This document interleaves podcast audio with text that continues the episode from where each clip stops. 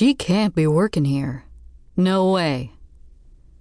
Colton Freeze leaned forward in his chair and slid his nearly empty beer on the battered wooden table. A jukebox belted out Garth Brooks, peanut shells lined the floor, and long necks took residence on almost every table in the bar. Unfortunately, the sense of home failed to relax him. I'm only telling you what Mrs. Nelson said at the bank. His friend Hawk turned toward the long oak bar. If she is working here, I wish she'd show up so I can go home to bed. Soon. Colton shook his head. There is no way Melanie works at the coffee place in the morning, her ranch all day, and Adam's bar at night.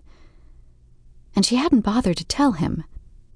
He'd been out of town finishing his master's degree and then securities degree, and nobody had thought to tell him his best friend was working herself to death? Fear slammed him between the eyes, nearly bringing on a migraine. He shoved the sensation away.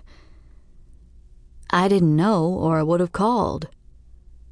Hawk gazed thoughtfully across the smoky room, his odd green eyes narrowed. You've only been home a day. Colt frowned.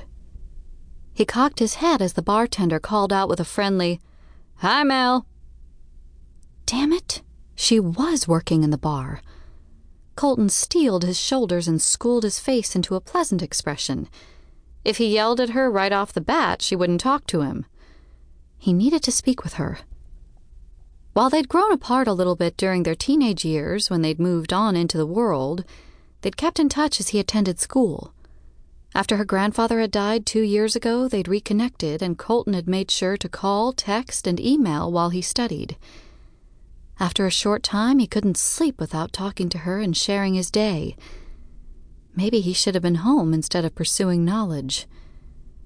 As his best friend, she was needed. Plus, his gut churned that she hadn't shared her problems with him. Where in the world is she? He muttered. She stepped out from behind the bar and he straightened in his chair. What the hell? Hawk emitted a slow whistle. Wow. Yeah, wow.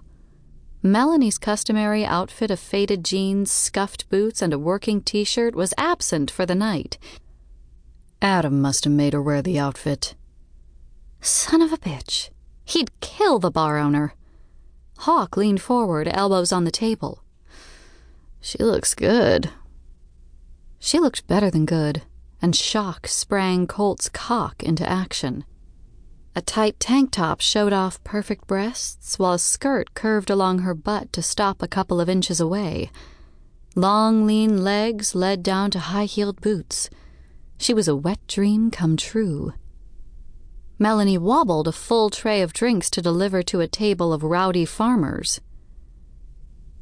Maybe the medical bills from her grandpop's fight with cancer added up and she needed the extra money? Hawk rolled his shoulder and finished his beer. Colton exhaled but couldn't look away from the sexy brunette. Sexy? Jesus. It was just the shock of the new look. She was still Mel, still his best friend. So now I need to worry about both of you. What the hell? Hawk sighed. Tell me you didn't ask me out for a beer my first night home to lecture me. Colton turned toward his oldest friend. Lines of exhaustion fanned out from Hawk's eyes, and a dark purple bruise mottled his left cheekbone. He was usually battered when he returned home from active duty, but this time a hardness had entered Hawk's eyes. Now wasn't the moment to bug him, however. Colton shrugged. Nope. Just wanted to catch up. I'll push you tomorrow on leaving the seals. Fair enough. Hawk took a deep swallow of his beer as his gaze remained on Melanie. I'm glad you called. It appears as if things might get interesting tonight. Doubtful, Colton turned his attention back to the woman who hadn't trusted him enough to let him know she was in trouble. Something in his chest ached, and he shoved the irritant aside with anger. While he was known for a slow to burn temper, especially in comparison with his two older brothers, when he exploded, it was legendary.